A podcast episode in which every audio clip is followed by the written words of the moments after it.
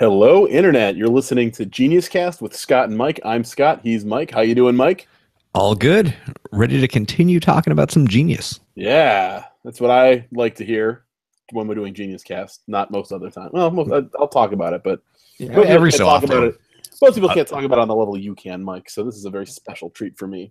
That's that's just thoughtful of you, Scott. And yeah, I gotta say, day to day, I do not say that phrase very often, but in this setting, it actually makes sense. So let's do it for those of you who are not familiar with what we're doing, this we are going to be talking about episode two of season one of The Genius, and this this episode of our podcast will contain spoilers only through those first two episodes of season one. So, if you are not caught up through the to this point four seasons of The Genius, no worries. As long as you've seen episodes one and two, this is the podcast for you.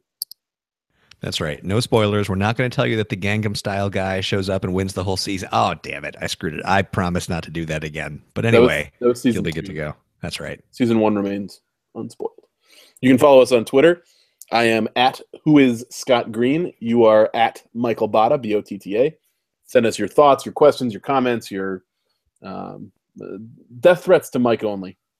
That's fine. Or or new logos if you have a new fancier logo for us. Oh we'll take God. it. That'd be great. Yeah, we, we got to catch up to the uh, Dom and Colin logo. Yeah, they have a great one. That's the best logo in podcasting. That doesn't have Rob Cesternino's face on it. if you could like add Rob's face into that uh, that that handsome mug, then you you really got something. Oh yeah, well that would be perfection. But as it is, it's still pretty good. Yeah. Uh, right. You can put it in ours, right? Is his face copywritten? No, let's put it on and find out. we have no, we have nothing to do with our RHAP, but we'll slot it in anyway. All right. Uh, what if it's like a photo mosaic? Is that protected? It could be photos of us mosaic to look like Rob's. How many, how many listeners does he have? He has a. I don't. I don't care. We don't get paid per listener. We get paid. We don't. We in fact Wait, don't get paid at all. We didn't ask for so. money. Damn it. Oh, I knew we were doing something wrong. This, this has been the final episode of Genius Cast with Scott and Mike. I was Scott. That's right. He was Mike. We will. We do have some Herbalife memberships to sell you though, starting next week. So get excited. Yeah, uh, Ben Carson now is is three tiers above us. So every sale we make, he gets a chunk. For our non-American listeners, just take our word for it. so, uh, all right. So, so we give you the spoiler warning. Let's talk about episode two. Uh, we give you the Twitter handles, uh, uh Reddit. Yep, uh, Reddit. Uh, the Reddit slash r slash the genius. Um, shouldn't be spoilers in the in the thread title, so you can uh, we'll post the podcast and you can comment on it. I believe there are other set threads for each episode. I don't know if those have a lot of comments on them because the the Reddit came up after like during season four, I believe. And of course, the Dom and Colin podcast is awesome. So you should listen to that if you like reality TV. Uh, and all their genius stuff is labeled, so you won't be spoiled uh, without solid warning. So yep, all highly recommend. They give us a shout out. Shout out right back, Dom and Colin. Enjoy the like three or four listeners we send your way. I have to catch up on their marathon uh, Survivor season 31 podcast, which I'm sure is going to be great. So did you see their their season uh, the podcast with Spencer from before he went out to? I saw they did it. I saw they did it. I haven't listened to that one yet either. I'm gonna, I'm gonna start with the 31 recap. I like all Dom and Colin stuff, so I'm sure the, the, are going to be fun. The most fun part is they're talking about Vytas, and then Spencer like abruptly has to hang up the call, and when they pick it up later. Like they didn't lose their train of thought, and they talked about Vytas for a long time, and uh, that was really interesting because that's something like you, you talk about Jeremy or or Tasha or the people who made it far in the game, and you who knows how things develop or who might be around or whatever. But knowing who your early targets are is a clear thing, and like that this was clearly the Vytas was someone that these people had their eye. on. It's it's very interesting. I recommend it. Dom and Colin do a great job, and uh, Spencer's always very insightful. So that was good. I recommend it. All right, very the cool. genius. Let's do it. Let's I, talk about. talking about uh, episode two. One, a couple interesting things of note here. First, uh, it's the first episode that has what is the default uh, Genius intro, which is that you see people come into the Genius arena either one at a time or two at a time uh, and have little conversations that develop as small groups are forming along the way. Uh, it's going to be a fun part of the show that you'll see uh, in pretty much every episode, season in and season out, and it'll flow into the uh, the theme song each time. But be on the lookout for that. It's it's a fun part of the show. You get to see some banter between the contestants before the game actually gets started and oftentimes it's where alliances are made or broken. So there's a lot going on there. It's also the first appearance in this episode of Extreme Ways, the Moby song that uh, you will hear again on the Genius. Oh yeah, and you're gonna love it. It's it's great. Uh, but I, th- I think we're bearing the lead here. The lead being down goes Minseo, uh, huge player, uh, favorite to win the um, to um, to au- auctioneer things. Yeah. The favorite to auctioneer things. if there was an Uh, auctioneer. If there was an auctioneer game, she would have. Uh, she would have probably. Um, she probably still would have done poorly. Yeah, I you got to think Jimmy Cha would have told her it's simple, and that would have been it. Uh, yep, she goes down. Um, not not a great two episodes for Minseo through her genius career here at No, but merc- mercifully, it does not continue for a third episode of her fluttering around, not knowing what's happening. That's right. Is a, is a rough one for her. This, by the way, uh, on a tangent, does she look like to you the the poker player Annie Duke? Huh. Uh, I, I'd have to go back and look. I know what Annie Duke looks like, but in my head right now, I'm not seeing it. I couldn't get that thought out of my head. This is like like like game show Annie Duke. Well, I guess game show Annie Duke was on The Apprentice, but That's right. you know what I mean. I, I hear you. I'm gonna go look at a picture of that after this is over. Sure. Yeah. For for what about fifteen minutes? That's right. Different stare. assorted pictures. Just, just stare in, figure it out. All right. Um, yeah. So so we come in like you said. Everyone's standing around the table. They're all they're all commiserating about last week, uh, talking about the the Garnet heist that they all know at this point that Sangman got Jinho's Garnet and got it to Minseo, who used it to bribe Jinho to keep Minseo in the game. Yeah, and they pretty much figured it out based on something that Scott mentioned last week, which is that your little name tag has an updated ticker of how many garnets you have. And right away, everyone notices wait a minute, Minseo has two, Jinho has one. How is that even possible? And now everybody figures it out. The jig is up. Sangman admits what his part was in this one. Um, I, I think it's funny because later there's a moment where someone's going to say to Sangman, like, Sangman, you didn't really do much of anything in the first episode, did you? And he'll go, I, I did some stuff. I did some stuff. It's a good reminder that you know he played a big part in the the end game of how this episode turns out. Sangman created man in his image in episode one. In the beginning, there was Sangman.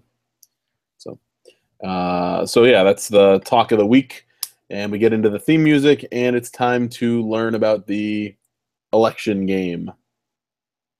The election game. Absolutely. And I'd say this is a, a particularly interesting one when it comes to faction building because uh, the episode is really just going to be a pure vote when it comes down to it. Uh, everyone's going to get an opportunity to designate themselves as a candidate.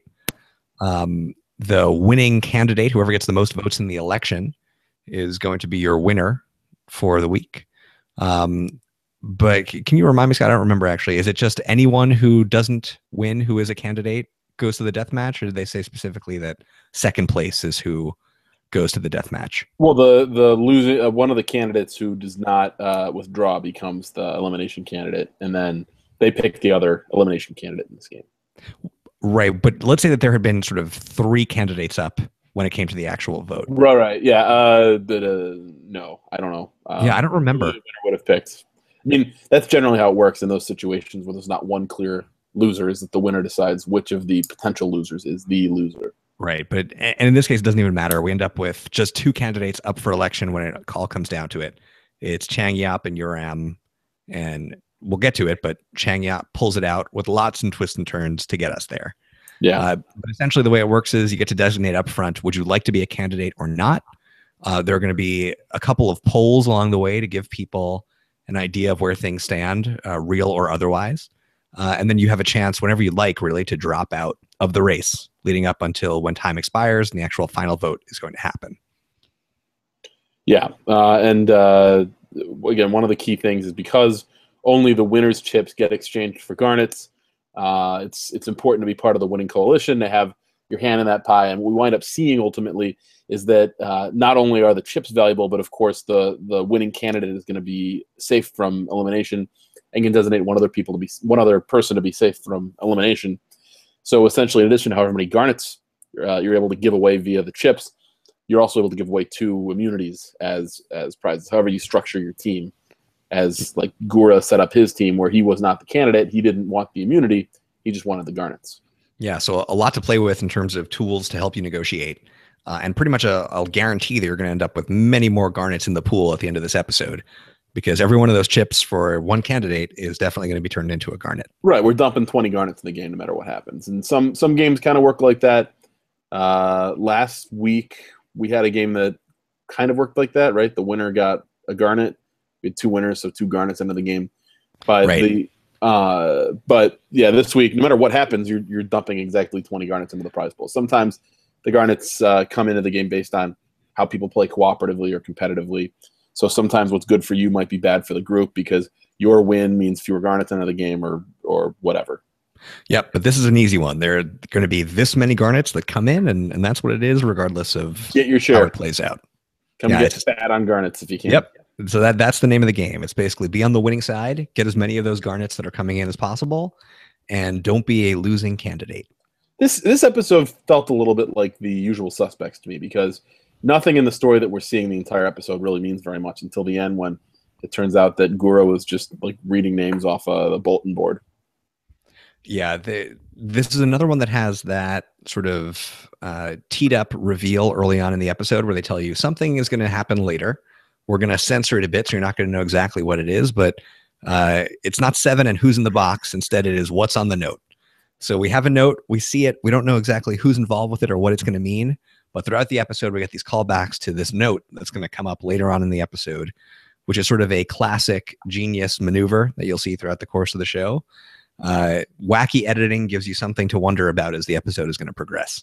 Yeah, but the thing we're wondering about winds up not mattering that much. I mean, I guess it mattered a lot to Urem and Minseo in the death match, but you know, like last last week's twist was was particularly brilliant because everything we saw still was like pretty much on the level. There was like one element that we were missing, but in this episode, we were missing like the bulk of the story. We were missing the like eighty percent of the story that we wanted to see. Yeah, and, and this is really one where eh, they explain at the end of it. But if this had been a linearly edited episode, it would have really ruined it because essentially we would have known uh, away. Yeah, the outcome was completely decided. You know, well, like in more than an hour before the game actually started, which is why Gura could basically just take naps and generally just slump himself over in a chair for the entirety of the episode because it was yeah. locked. Also, because so he doesn't have a two-year-old and a three-month-old, but I'm, I'm not complaining. Are you saying that if you were on the Genius, that you would be using you know these moments for just extra nap time? Oh. Go in, build your alliance, and Guys, for 3 don't hours, eliminate me. Take a nap. Don't eliminate me. I need the REM. I got a solid three hours here. I can get two cycles in. Let's go for it. More election game, please. Uh, so I'll, when when we start out here, so the rules get explained. Everyone, you know, Jimmy Cha is still calling it simple. Everyone, little by little, is figuring out that this is going to be about building alliances and figuring out who's aligned with you. Yeah, Jimmy uh, Cha has his like big thing of like the this game is impossible to lose, which it's funny. Um, yeah, but he says all you have to do is just not be greedy. If you're the candidate, don't be greedy. If you try to hold on to ten chips and you know you give ten away, then you're not gonna have enough chips out there to get votes which is really again just just level one thinking, right? Like he's Cha. It, it's after two episodes seems not to be able to get past that like first level of of strategy. Yeah, and even uh, there's a moment here where Jinho calls him out on that, where he says like, "Wait a minute, uh, I can easily think at the level that Jimmy Cha is thinking out here so far in the game. Like, this is not amazing thought." And when he is, you know, calling the group together and giving them his readout of the ultimate strategy to win, so we we start to get some inkling that Jinho is gonna you know start playing the game as well. Jimmy Cha might be the teacher, but Jinho feels like he can do some teaching too. Yeah, and we actually see some good things from Jinho. I mean, he doesn't realize he's being betrayed. But last week, where he was completely isolated and, and excluded and cast away from the rest of the players, this week he's got a team. He's he's. It turns out there are three people he's actually working with, and there's a few more who uh, get along with him well enough to convince him they're working with him. Yeah, and I think he has to recognize that he's in some trouble. Like Gura uh, Sangmin and Poong from last week seem to be out to get him. Uh, they got his partner, but there's no reason to think that they're going to want to work with him here. So it, it seems like Jinho has said, you know what? Uh, I, I can be a player in this game too. I can try to re- recruit my own team. I can at least think a little bit. So why don't I put myself out there and, and see what comes of it? He can be the opposition. So uh, again, I don't know what that's worth. If you have garnets, and, or if, I'm sorry, if you if you don't have a lot of garnets, which Jinho doesn't, and you're seen as as a strong player, you're probably not going to get picked to go to the death match. So Jinho, if you can avoid losing matches, is probably in a in a decent spot. But um, yeah, this is not this is not good to be to have the wool kind of pulled over your eyes again in a for a second straight week. Yep, that's right. Uh, I, we see some of his sort of recruitment and his efforts to build a team. So he he pulls in Urem, and Urem's going to be the candidate. Uh, ultimately, he ends up building out what he thinks is a seven person alliance that includes Poong, who has been giving some hints of saying, you know, I, I don't really want to work with the other guys. I'm not I'm not one of their Sunbaes or one of their Hubays, so I might as well switch teams. Uh, but Jinho rightly is thinking that maybe Poong is not on the level with him. So there there's some suspicion, uh, but he he's got some folks who are more clearly aligned with him. Like I mentioned, Uram is there. Jimmy Cha seems to be a part of it. Minseo feels like she owes him one. Uh, so little by little, he starts building up that coalition. Kyungran. Yep, Kyungran is there. There there are going to be some tears later as we go. I, are these the first genius tears? Uh, I don't know. Were there tears in episode one? I mean, it's either episode one or episode two. Yeah, there might have been. There might have been. I don't remember. There, uh, as opposed to uh, women's softball, there is crying in the genius. There will be plenty of it. Yeah. So yeah, we'll we will get some tears. Uh, people are are for the most part willing to wear their emotions on their sleeves. Uh, like it's there's no there's no real middle ground. Like either either being completely stoic and not giving anything away, or it's just all on the table. Yeah, over on the uh, Gura side of things, so the Sunbae chain is still out in full force. We've got Gura working closely with Sangmin, uh, Yu getting a lot of attention from uh, from Sangmin as well. So the three of them seem locked in. Uh, there's an interesting moment where you know Sung Yu has a confessional and he gets asked, you know, do you trust Sangmin? And he says, you know, right now my level of trust in Sangmin two percent. Two percent trust in Sangmin. Let me just let me just stop you for a second. Was that red wine you're drinking? It is, and that's right. I have my video on. You can see me. You're my you're my Hoda Kotb. that's right. That's how we do the podcast. I wait. No, that makes myself Kathy a bottle. No, no, you're Kathie Lee. I guess if you're drinking some and I'm drinking none right now, then you're the Kathie Lee because you're drinking more than me, right? That's right. Pouring out a bottle. It's after midnight here.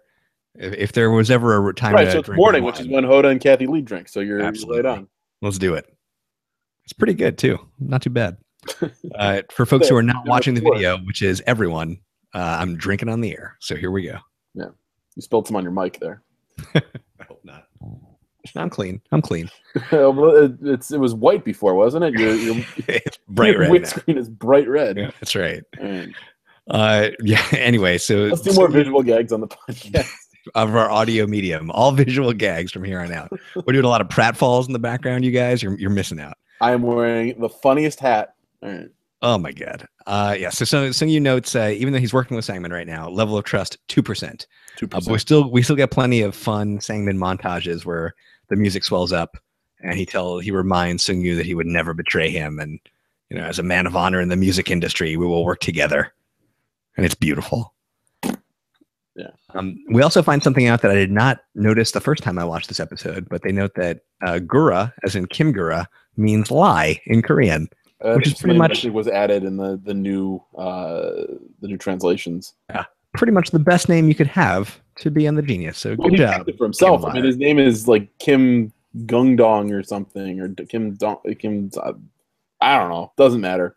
But he, I mean, he picked Gura for himself, so he certainly knew what it meant. Yeah, it works for him. And for a show that is derived from something that used to be called the Liar Game, he was pretty much the perfect person to cast on it. So you have the liar on the liar game. Works out great. There, there you have it. Perfect. Uh, we can wrap now, which I'm still willing to do until we get our money. That's right. Just get ready for us to start pitching Herbalife next week, everybody. We're going to be there. Um, uh, well, anyway, uh, the the way this works is that there are you know periods of time between uh, the straw polls that are conducted, and essentially the straw polls are worthless. So people are using them to try to get some idea of alliance. Yeah, why do they forming. do those? I, I, wasn't clear on why they thought that was a good idea because no one, no one's going to give away their. If people are giving away their true intentions, you get a really boring game. And if people aren't giving away their true intentions, what's what's the what's the point? Who's being fooled? Yeah, I, I, think it was purely just to have something to break up all of the negotiation time. And as it turned out, the negotiation time didn't matter at all because the whole game was settled before the clock even started. But it, it seemed to me purely like they were just going to do something to you know, have something to break up and give people more opportunity to theoretically understand where they stand and then drop out if they're at the bottom of the poll. But you're right. Like it wouldn't make any sense to reveal your true intentions early on, or else, you know, what good is it? This is a game about deception. So if you're going to be honest in the, that polling, forget it. Yeah. So uh, oh, it also gives us uh, my my favorite English of this episode. Did you notice it on the polling booth? What it said in English? Uh, I believe it said polling booth. That's correct. It's yeah, in little in a little tiny font. I noticed that too. I was like, huh, interesting. Just in case anyone who didn't speak Korean was uh, on the cast this season. Good of them to put that there. you think they would have uh, checked into that before they, they started the first episode, but away we go. Poong is walking around the main hall and finally sees that. He goes, "Oh, thank God." It's like it's like Chris Farley and that the, the tourist on a Japanese game show with his nuts tied up to uh to like the car battery. That's right. Poong actually, just like every reality TV contestant, is from Bangor, Maine, and somehow stumbled to, into Seoul, South Korea, and wound up on the Genius. Uh, does anybody here speak English? Is there a consulate here? Is there? You... All right, so into the, this is the this is the polling booth right here. Okay, no problem. Let's do it. All right. Uh, yeah. So there's the polling booth. Uh, and yeah, again, like it just the things we see don't matter that much. Jinho was rallying the troops together, and and some of them are lying to him, and it's it's already over. We we get down to it. The candidates are dropping out. We're down to just Chang Yap and Yurem. I don't know why people didn't find it odd that Chang Yap was still in because if if Chang Yap is ostensibly in your alliance, if you're Jinho and you think Chang Yap is is with you, why, why hasn't he dropped out when you're down to like, five minutes and two minutes and one minute? Yap, what's going on? Yeah, what are you doing? Is did he just want more TV time or something like that? I mean, that's why he's on the show to begin with. So maybe that was his cover story. But yeah, they don't really explain that. Uh, we get to the point where everyone is withdrawing. It's sort of a a rush to withdraw after. Uh, who who start? I believe Sangman is the person who starts the rush to withdraw. So Sangman gives like a a teary eyed speech about the beauty of of being an electoral office candidate. Drops out, and then there's a flood of everyone.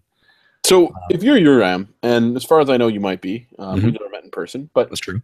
if you're Uram and you start to realize that like Chang Yap's got some ace up his sleeve, at some point, do you say to him, you know, with like a minute to go, 90 seconds to go, like you're pretty confident, right? And he says, Yeah.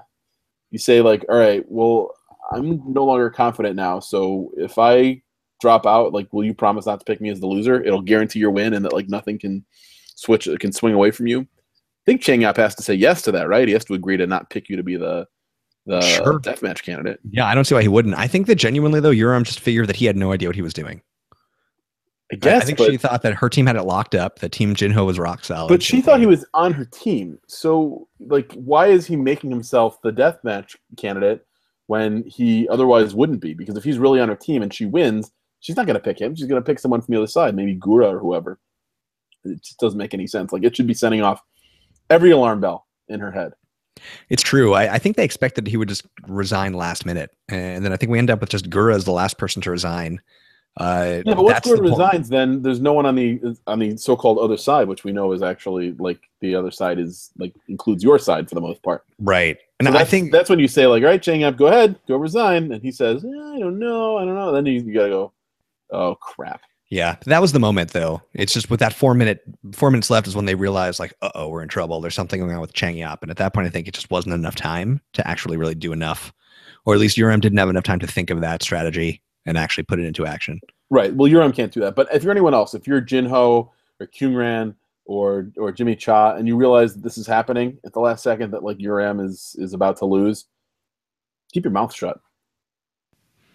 Yeah, keep it shut or go make a deal with Gura. Like, Well, you don't even have to do that because because I mean maybe if you want to try to get a, a chip, but at that point they're not giving you an extra chip. There's the chips are all assigned, so you're not getting one. But what I'm saying is, if you say anything and Uram gets spooked and she pulls out, you're now a potential deathmatch person, right? Like like Chang Yap is going to pick someone from your foursome that's not with him. He's going to pick one of those four people.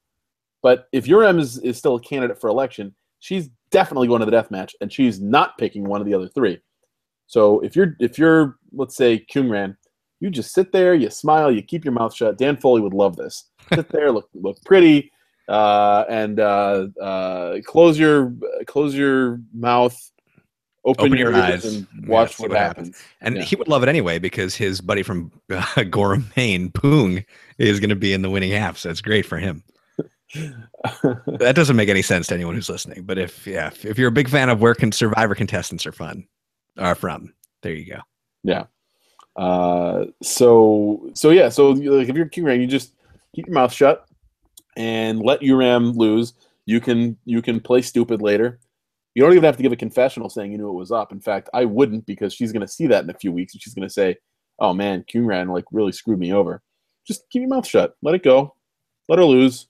Let her pick someone from the other side for the death match. It's not going to be you. So fine. Yeah, it, it, was also interesting to me though that for the entirety of the episode, Gura is not at all shy. If people ask him, he's like, "Yeah, I have a plan.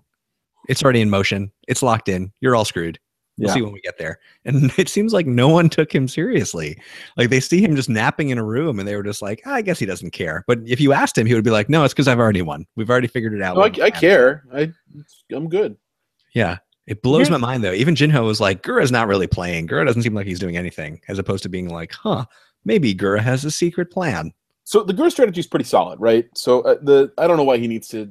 Well, I take that back. I do know why he has to change chips with Cheng Yap so they don't get detected, which is a key part of the strategy, which I'll explain when I talk about the counter strategy. But Gura's strategy is pretty solid because you've got Cheng Yap and Yunji who are going to be immune. Now you've got 20 chips to distribute that he ultimately uses to, to get six more votes. So you split it up and you can give three chips to everybody, and then you still have one left over each for for Cheng Yap and Yunji. Or I, I don't remember exactly how they did it, but that's basically it. It's it- you know three chips is a lot.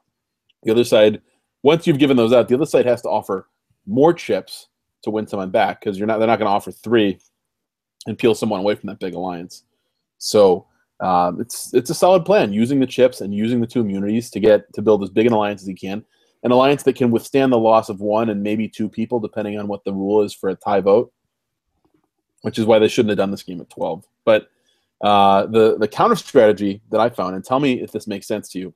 Yep. The reason they have to keep the secret is because if it comes out what you're doing, the counter strategy to this is if you are uh, if you're Uram, and I don't know if she would have come up with this herself, but if you're the team of Uram and and Cha and Jinho and and Qman, I think Jinho is probably the best person in that group to figure this out. Maybe Cha if he gets to like level four thinking someday. But if he goes like, this is slightly more complicated. look, you've got you've got a group of a team of four right there. So the four of you aren't getting anything without one of Cheng Yak's Job's chips right now, which you don't have. So to you, there's a benefit in just getting one chip. So the four of you each take one chip, which is more than you would have gotten otherwise. Yep. Right now you've got 16 chips left. So you use that to promise each of four different people four chips. So you can have four chips come with us. You can have four chips. You can have four chips. You can have four chips. Now you've got four people being offered more than three chips. They're now incentivized to come over to your side, and you've got eight votes locked up, which is another majority that can survive one, losing one or maybe two people and still still winning the match. Yep. No, I think that could work. Let's just go over the number there. So yeah, you've got 20 to start with. They've got to play with that pool, distribute. I, th- I think it could work out. Well, the four Yeah. losers each get one, so that's Right. you're down to 16, and now you can distribute those. You could even distribute them to three people if you really want to lock in three more people. Give them five chips each, right? Mm-hmm. No, I think that all works. It's why it really just came down to for Gura waiting until the last moment to resign before giving them any idea that something was up. Right. Well, that's I, I don't know if this if Gura figured this out. I, I kind of doubt it. Um, we've had not just since seeing the episode to think about this, but we initially saw this episode like months ago. But this is a thought I had pretty quick. I have to say after I saw this the first time, which is that like you just like you don't have to.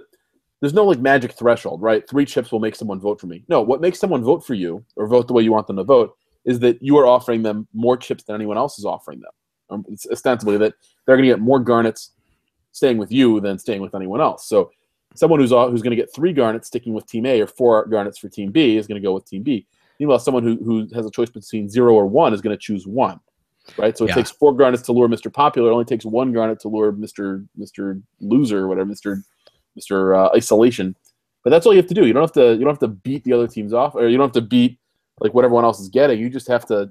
You make your side the most appealing for each of the the six different voters that you need to vote for your candidate. Yeah, and I think that's true. It it makes the assumption that everyone is going to just go with whoever offered them the most garnets, as opposed to go with whoever gave them a good plan first. Which is, as we'll see throughout the genius, you know, there are people who will just stick with their original plan to avoid uh, betraying someone. So you'd have to choose your targets carefully and try to find someone who is purely going to be motivated by saying, "Hey, you know what? That's one more garnet, so it's worth it." Yeah, but if you're if you're Jinho in the Jinho group, Mhm. um, then you know the, the people you're tar- like presuming. Let's say you find out about this plan with uh, 15 minutes left, or let's even say when Gura leaves and it's just Uram and Chang Yap, you figure it out and you figure out who all the people are, and you can pause time and do. I mean, you have to you have to stop time, which I understand is a power that only Sangman possesses, and he's not on your side. But pause time, and then you um, you you make the bigger garnet offer, the the four garnet, five garnet offer to the people who had told you they were on your side. So you make that offer to Poong and to Minseo and uh, who, whoever else. I can't. I don't. Have, I can't remember whoever the other person was. Obviously not Cheng Yap, but you find you know that one other person, um, and you make them the big offer because those are the people who have been working with you. They're conflicted anyway, and you could say to them, "Look, you're going to wind up having lied to somebody because you lied to me." But you don't have to lie to me. Be honest with me. Here's some extra. Here, I'll pay you to, to be lying to them instead of to me. Mm-hmm. No, I think that could work. I think it's Yunji who is that extra person, but in, in any case, it, it could have worked. Okay, so for Yoonji, you say, you say hey, we'll give you immunity and we'll give you garnets. Again, presuming you know exactly what their plan is. Yeah. Let's say, let's say like Minseo accidentally tells you, which I think is the most likely way you figure it out. He goes, "Oh, and um, so you guys still haven't figured out that the plan is that we're going to do this, and that Chang Yap's going to get elected, and Chang Yap and Yoonji will be safe, and I want to also get three garnets." And oh, I shouldn't have said that. uh, it, it, and at this point, it really just came down to for these guys playing, they were of the impression that one good plan would be all that it takes, and once they made one good plan, they put the blinders on and said, "Let's just carry this out to the end," and were pretty, you know, unwilling to see the uh, the evidence that was in front of them that there was another plan in motion that had other people very relaxed, thinking that it was going to work. It's interesting. You're going to get to like uh, you figure if the if people are paying attention, and especially getting to later seasons where people have had time to think about strategies for these games, that you're going to get to a Nash equilibrium eventually, where you're going to have games where like like you don't know how many levels the person's thinking. Uh, like like rock paper scissors is a good example of a Nash equilibrium where you know I know you know I know you, but like what level are you at? I don't know what level you're at, so I don't know where I should play because uh, I, you know, if you think I'm throwing rock, then you're going to throw, uh, you're going to throw paper. But if you know that I think that, then you know I'm going to throw paper, so you're going to throw scissors. So no, I should throw. So you'll you'll get to that that Nash equilibrium at some point. I, I suspect um, with games of strategy like this, where you you have a uh, you you don't know you have to know sort of what level you have to anticipate what level your opponent's on, and that that gets to a point where it's impossible to do. Does that make sense? Yeah, it, it essentially it, it's the it question. It should make sense. Like, I'm not the one of us who's been drinking. that's right. Everything you say at this point, I'm going to be like, I'm, i mean, that's rock salad. You got it, Scott. Nailed it. Uh, we'll see that you know very soon with death matches that are going to come up in subsequent episodes, where you know this all becomes what do I think my opponent thinks I am going to do. Well, you see that a little bit when we saw that in this this death match. Um, yeah, just like we'll with rock minute, paper scissors, certainly it's going to come up. But well, there's well, with, with Minseo against that way. Minseo against Jungmoon, um, you know, thinking leveling up. She said, "I'm going to throw rock." Right? What did she say? I'm going to throw. Rock. She said, "I'm going to throw." Uh, I can't remember. They both threw paper, but I have to remember what she said she was going to throw for this to make sense. But let's say hypothetically, she said she was going to throw scissors, which she didn't. I don't think. Yeah. It, so she said she was going to throw paper, and then. Just, all right, I'm turning to Mike Francesa here. Wait, hang on. Let me count to 42. One, two, three. Now you, have to, now you have to rank the Rocky movies and the Star Wars movies if you want this to be a Francesa podcast. Why? Why? What's the Star Wars movie now? They start with number four. What the hell is that? How do they know there's four? What are, what are they doing? You listen to Francesa? I do. We have to cut this. So let's cut this part of the podcast. I will not cut this part. I listen to oh, sports God. radio here in Chicago that always plays uh, the Francesa bits that are the the most stupid. Do and they? I feel like I wind up listening to more Francesa than this show. Yeah, Boers they play cuts from Francesa. That's fantastic. You should listen to Boers and Bernstein. It's the it's like it's beyond sports talk. It's like I mean they first of all they they harass their callers in like the greatest way possible. Like if they get a dumb caller, they'll just make fun of the caller. Well, that that's what Francesa does too. That's sort of the highlight no, of the no. show is him no, attacking his callers. No, this is not like Francesa. This is like in good fun but mean spirited. If that makes sense. Mm. It's like good mean spirited fun. I feel like that is well, Francesa is not even a good front. It's just purely mean spirited. He's not fun. Yeah, he's just angry and insulting. Let me give you 42 numbers that explain why I'm the best. One, two. Yeah, they always. Is it's he just like the sports pope. Where does that come from? No, it's not from him. It, it's from the fans. He just calls himself New York's number one. from what I've heard, it's more like he's more like a number two. Well, that's he would he would not, he would take that very seriously. He would be offended. So uh, we find out eventually that uh, yeah, that it is specifically Jinho, Kyungran, Cha, and Uram who are the losers. And uh, Uram has a hard time at first determining who exactly has turned on her. Uh, was it Jinho? Did Jinho turn? No, Jinho was solid. Yeah, then Jinho tries to pin it on Kyungran, but Kyungran hears that and comes out uh, in one of the first times that you know we we see a really stormy Kyungran reaction to something uh, she comes storming out here and and is very angry at the suspicion that she has done anything wrong. Yeah, she uh didn't she do that in episode one? Wasn't there something where she was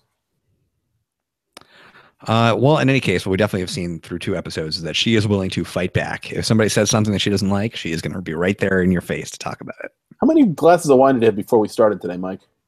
Uh, why do you ask? One, two, three, four, five, six. rock, rock solid podcasting right now. so we go to the death match and yay, it's the winning streak game again. Yeah, so this is pretty rare. I'd say in the Genius, it is not often that you're going to get two of the same death match in a row. And I, I don't, you know, it, it'd be interesting to ask the producers like why they decided to start off with two of the same game, because this isn't, you know, particularly, you know, noteworthy or you know interesting game from some of the ones that we're going to see later in the season. But here it is. It's the exact same as last time around. Uh, and you've got to think, based on the fact that there were two alliances and one was bigger than the other, that Uram is going to be in trouble because Minseo was in the bigger of the two alliances going into it. Yes. And she probably should have been, but uh, turns out through a, a twist that will be revealed right now that she was able to secure all the people in the middle. She was able to take the middle chunk of people um, from because her, her alliance was spread nicely such that there were only three people separating them. So between her three friends and plus Sangman, Sungyu, and Chang Yap, she would be able to make a streak of six, which could not be beaten. And, Yeah, and- she was able to secure Sangman and Sungyu with uh, cold hard cash, the garnets. And uh, Minseo did not think to lock that down. Bad on her part.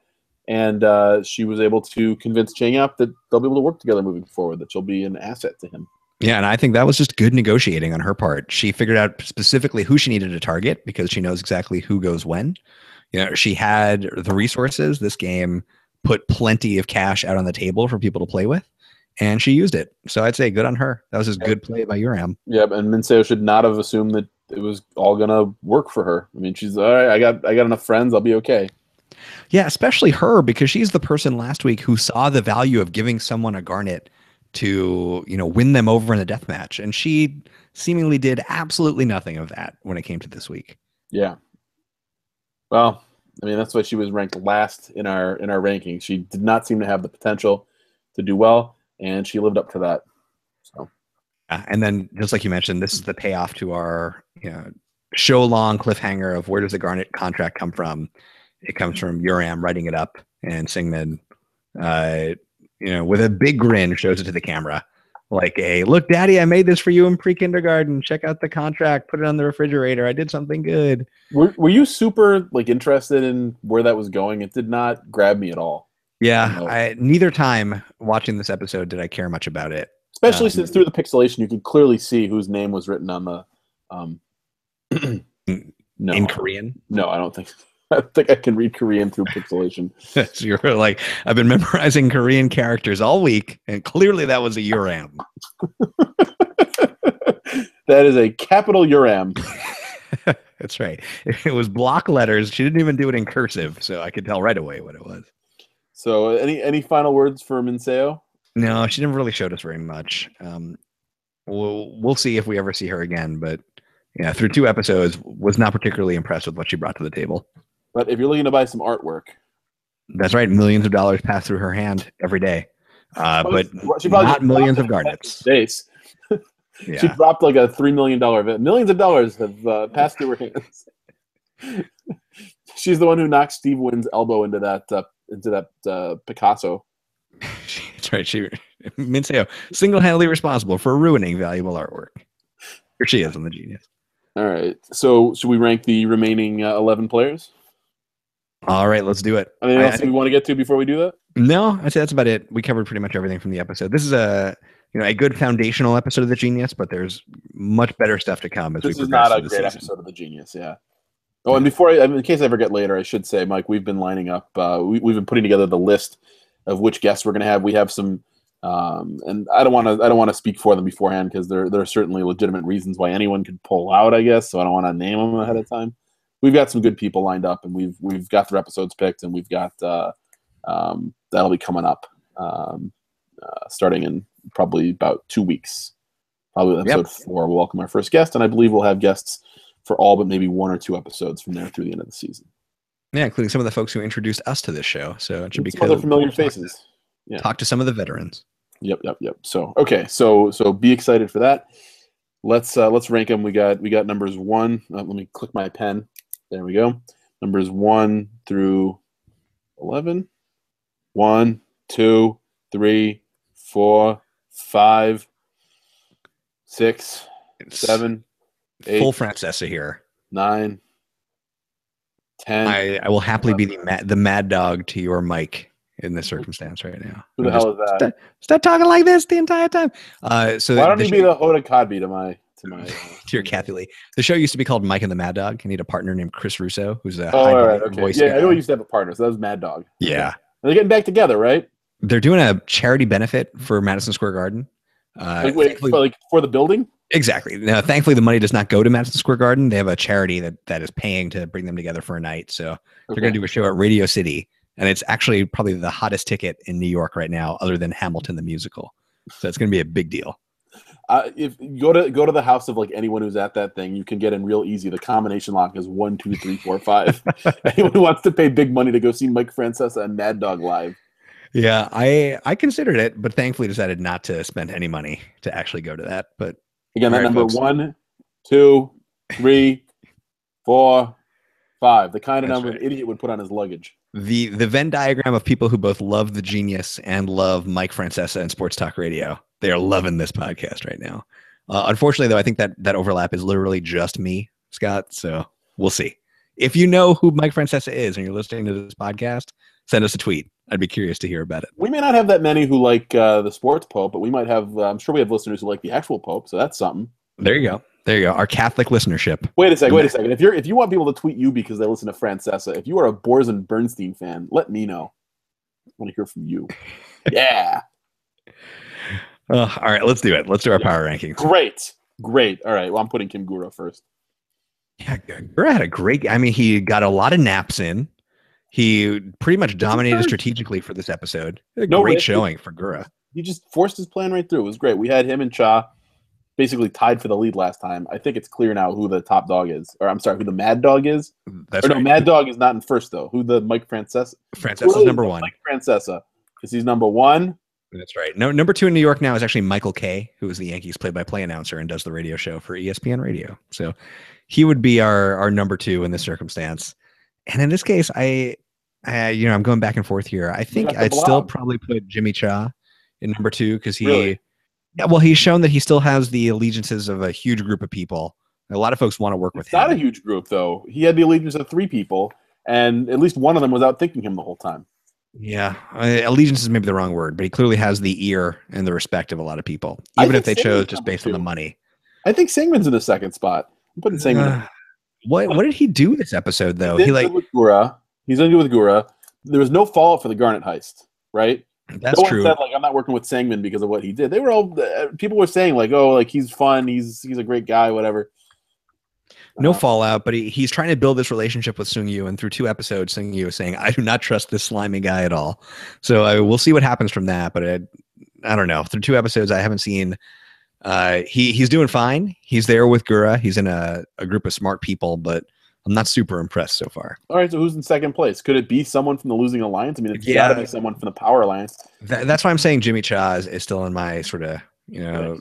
Second place slot at this point. You know, I'm docking him from last week where I, I, agreed that he was basically really solid in that first tier, but for this week, I would say he's still you know an I'd active on, figure. People are coming I'd, to him. I put him on a segment. I just I think that being on the losing side and having a group of eight willing to betray, willing to to oppose you you, you can't be that high. I mean, there might be worse players on the winning team, but they're not all worse. They're not all in worse shape than one of the people who is marginalized like that. So I don't think anyone from that minority can be in the top few spots. And I, I don't think there's anyone but Sangman you can say was the second best player on the winning team this week.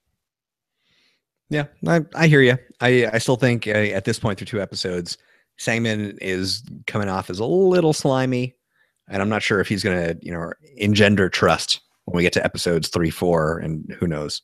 But, so we'll see. But can he make it work? I guess is the question. Can he? uh Can he make that work? And then uh, for me, for everybody, pretty much everybody else, I can give you my you know list of people at the bottom. Okay, but there's a, a, very mushy middle still. Well, let's do the bottom. Let's, let's, see if that'll help us uh, figure out um, where the where the middle is right now. All right, let's do it. So, uh, despite the fact that he won this week, I would say Chang Yap is pretty close to the bottom. Uh, he did not do anything of note here. He pretty much just got railroaded by Gura. What about Poong? Poong Poong really betrayed hard four people. Yeah, Poong did, comes off looking pretty rough. So he is in that that bottom tier right now as well. So you put Chang Yap um, in, in last place? Uh, I, I'm just thinking about this as a tier right now, and he's definitely in my bottom tier. I don't know that he's necessarily in last place because he did end up just uh, stumbling his way into a win. But he but he also betrayed a lot of people and came off, you know, not particularly looking very good for having done it, other than this one episode victory. I got to put Uram down there too. I think she's the worst player of the four in the losing group, um, which automatically makes you a candidate for worst player in the game. Mm-hmm. That's fair. I'd, I'd, give her a lot of credit for good negotiating and being pretty sound in the death match, just figuring out what she needed to do to survive and, and doing it. So I give her some credit for that. I don't put her quite at the bottom. Okay, so you think Chang Yap, Chang Yap, Poong, Uram. Um, I don't know anything that Yoonji's doing, so I don't know what to do with her. Um, yeah, I, I, I, she, we barely saw her in this episode. She yeah. gets a token of life just by virtue of getting one over to the alliance, so she's just kind of there. I have her somewhere in the middle. Uh, I have right, you know Sung Yu somewhere in the middle, but sort of a little bit higher since he seems to have good relationships with pretty much everybody. And maybe good instincts. Uh, yeah. Okay, I'll go with Chang Yap for last place because not only, despite winning this episode, um, not only uh, did he kind of just like let himself be used, but he also did betray the people who, who he, you know thought that they were with him. So there are four people left feeling pretty sore at him. So okay, I'll put him in last. And uh, you want to say for similar reasons, Poong would have to be second to last. Yeah, anyone who betrayed that many people when the name of the game is just don't uh, stand out as someone to pull into a death match with you, you got to say it probably wasn't the best idea. I'll put Uram in ninth then.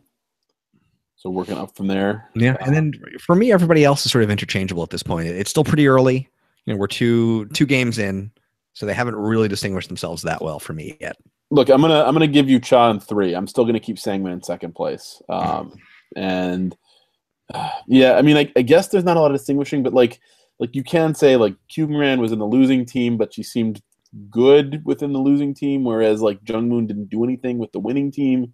Mm-hmm. And yeah, that's true. Uh, Jinho right, started showing some flashes of of Jin thought yeah, and strategy. Yep, yep. Good, good on him. Forgot about Jinho. I feel like I'm forgetting someone else, uh, but maybe I'm not. All right, so I'm going to put Sung Yu in four. I agree, he had good instincts. He's managed to come up on the right side in two main matches so far, including winning the first one. Uh, all right, and so we've got where is Jinho? Is Jinho closer to the top or the bottom right now? Because he seems to be a good thinker, but he also seems to be out of the loop socially. Yeah, I, I guess I'd put him closer to the top, uh, just for the fact that he was willing to take a stand and try to build allegiances, which is you know it seems like it's going to be pretty important here that he he was willing to come up with an idea and try to act on it. So I'll give him some credit for that. All right, so then I'll put him towards the top of the blob in fifth place. Um, uh, Kyungran more towards the top or the bottom. Uh, I say towards the top. She's somebody else who you know is actively playing the game, although um, she has has not been on the winning side for a little while now. But I, I still give her some credit for being active. She's clearly very smart and you know we'll see if anything comes from it. All right, and then we've got Yoonji and uh, Jungmoon, who um yeah neither did very much. I'd put Yoonji above Jungmoon just because Yoonji negotiated herself to a token of life for this episode, so it's a pretty good position to be in. Uh, she didn't offend anybody in getting there, so good on her. So I'm sorry, you said who who is higher? Yoonji a little bit higher. Okay. Just because she got herself that token of life out of this episode, and it's you know now that I say that she did in fact betray her alliance to get Self, there, but uh, extra really being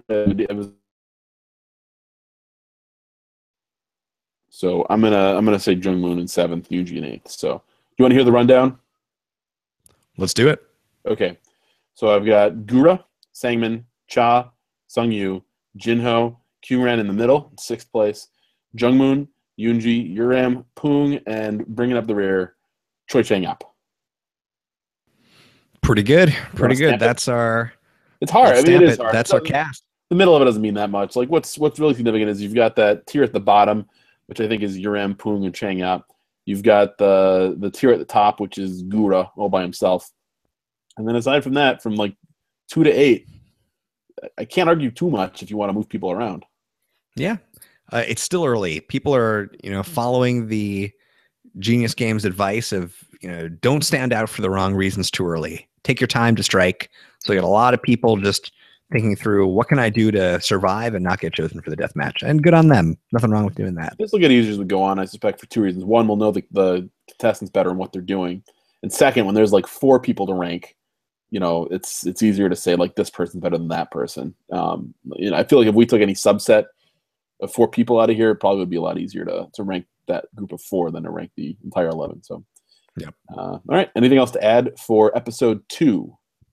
No, no. I would just say uh, we will, you know, for the time being, we'll, we'll see if we end up uh, only having one death match as the same death match for every episode this season. Uh, spoiler alert: No, we won't. No. You know, we're going to get a new death match pretty soon. So hopefully, it ends up being uh, something better than rock paper scissors, but that remains to be seen. Let's see what we get. Yeah, and uh, again, I we said this before, but this is not this is not one of the episodes that made people like like poop their pants at how great this show is. So that's uh, right. E- episode one has like some great moments, like the Garnet heist. Episode two has pretty much nothing. It has So- Gura taking a nap. Yeah, I mean, you just have to. I, I feel like episode two is one where you guys got to sort of like take it, take it on faith. Like we're we're going places with this. Yeah. And in fact, we're going to Pestilence Land and Famine Land next week. Buy your train tickets. Get your we're bread. Getting on board. We're getting some bread. So you'll hear from us soon about that, and hopefully you'll continue your watch along as we progress our way through season one. All right. So again, uh, follow me on Twitter. I'm at who is Scott Green. Mike is at Michael Botta, B O T T A. Uh, we uh, we love when you tweet at us. It makes us feel important. Uh, how much money do we get per tweet again? Still zero. Continues to be zero. I got to fire my agent. That's right. Uh, I got to hire and then fire an agent. Although I, I should have uh, agreed to pay him a percentage instead of a flat fee. That was my second mistake with my agent. Uh, I hear Jinsock is available though. no, actually, uh, my agent is uh, is uh, uh, I believe uh, she said she's an experienced auctioneer. So uh, I thought that was a good. That's right. She's she's great under pressure. Millions of dollars through her hands because she keeps dropping things worth millions of dollars. Our next item up for bid is this Ming vase. Oh, oh no! Oh. Our next item up for Oh, bid, bid is a uh, is a Picasso. oh disaster! How much for this gavel? All right, folks. Well, we we will talk to you soon with episode three with pestilence land and famine land, and uh, until then, I will say fighting. Fighting.